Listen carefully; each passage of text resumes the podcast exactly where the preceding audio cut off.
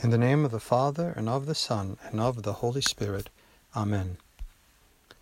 The famous Austrian German composer Gustav Mahler said that, quote, tradition is not the worship of ashes, but the preservation of fire. We Orthodox Christians may appear to outsiders as a kind of religious museum where we worship the past, always referring to the church fathers of long ago and holding on fiercely to our quote unquote traditions. But what exactly is the tradition? What are we actually believing and following?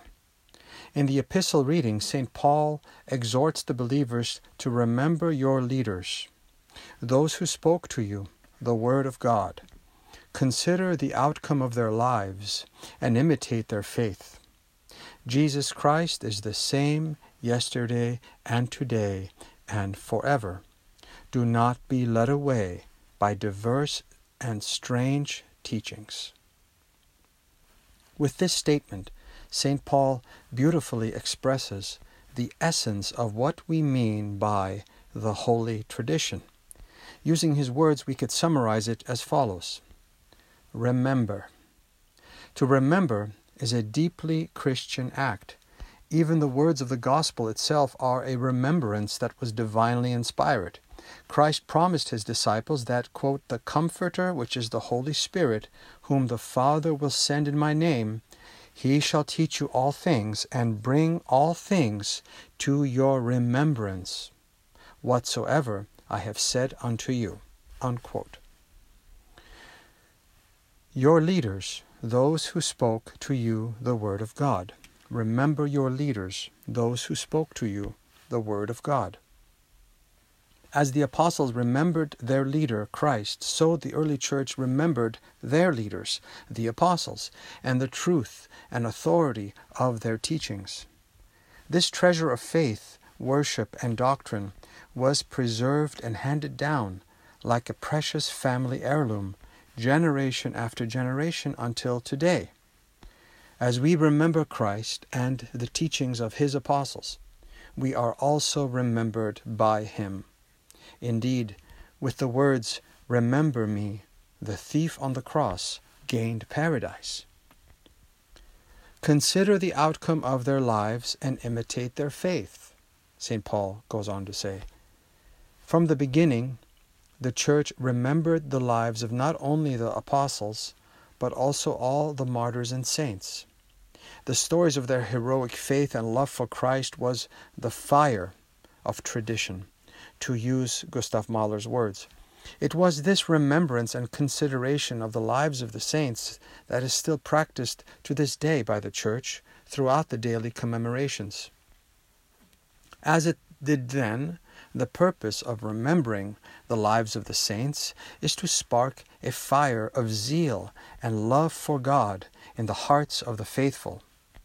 We should always be comparing ourselves to them. In fact, this is why we have icons.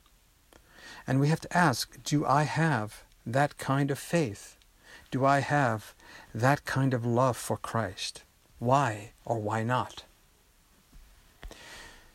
Jesus Christ is the same yesterday, today, and forever. The church is the body of Christ from 1 Corinthians 12:27. The church and Christ are one and the same.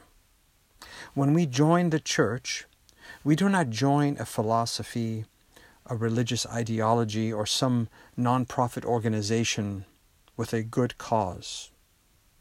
Rather, we join the person of Jesus Christ. And just as Christ is one and unchangeable, so it must be that the church he established through his apostles is one and unchanged. This fact, this truth, is the essential meaning behind the word orthodox. We are celebrating and rejoicing that Christ and His church still exist to this day, despite centuries of persecution and countless false teachings and schisms. There is, quote, one Lord, one faith, one baptism from Ephesians chapter 4 verses 5 and we give glory to God for it do not be led away by diverse and strange teachings Already in the time of the apostles, there were false teachings circulating among the faithful, which even Christ warned of would happen. These are the work of the demons, who have no other mission than to distort the truth and lead people away from it in the most subtle and cunning ways, even twisting the words of Christ to do so. But that one pure faith, taught by the one pure Christ, can never be destroyed. In today's world of thousands of Christian sects and groups, all claiming to be right, we have only one possibility. Either Christ is divided, and there is no single true church and teaching anymore, or Christ is undivided, and the quote, same yesterday, today, and forever, unquote, and his one church remains. But many have departed from it, being, quote, led away by diverse and strange teachings. Unquote. As Orthodox Christians, we have received both a gift but a serious responsibility to preserve the fire of our holy tradition. But note what Christ tells his disciples in the gospel reading today. He says, quote, You are the light of the world. That fire and that light is Christ and his presence within our holy tradition. That fire must be kept burning not as a precious relic in a museum, but within ourselves. The only way for us to be light of the world is for us also to be disciples. We cannot simply be orthodox in name and fail to live up to and fulfill our calling and identity. We have to live our orthodox faith authentically. We have to ask questions, dig deeper, seek to learn more, become intentional about our spiritual life, and if we have fallen into a kind of sugar coated, easy-going version of Christianity that we've created to suit ourselves and our personal views or those that the culture around us wants us to have, we need to snap out of it. It is better to be a failed Christian than a fake one.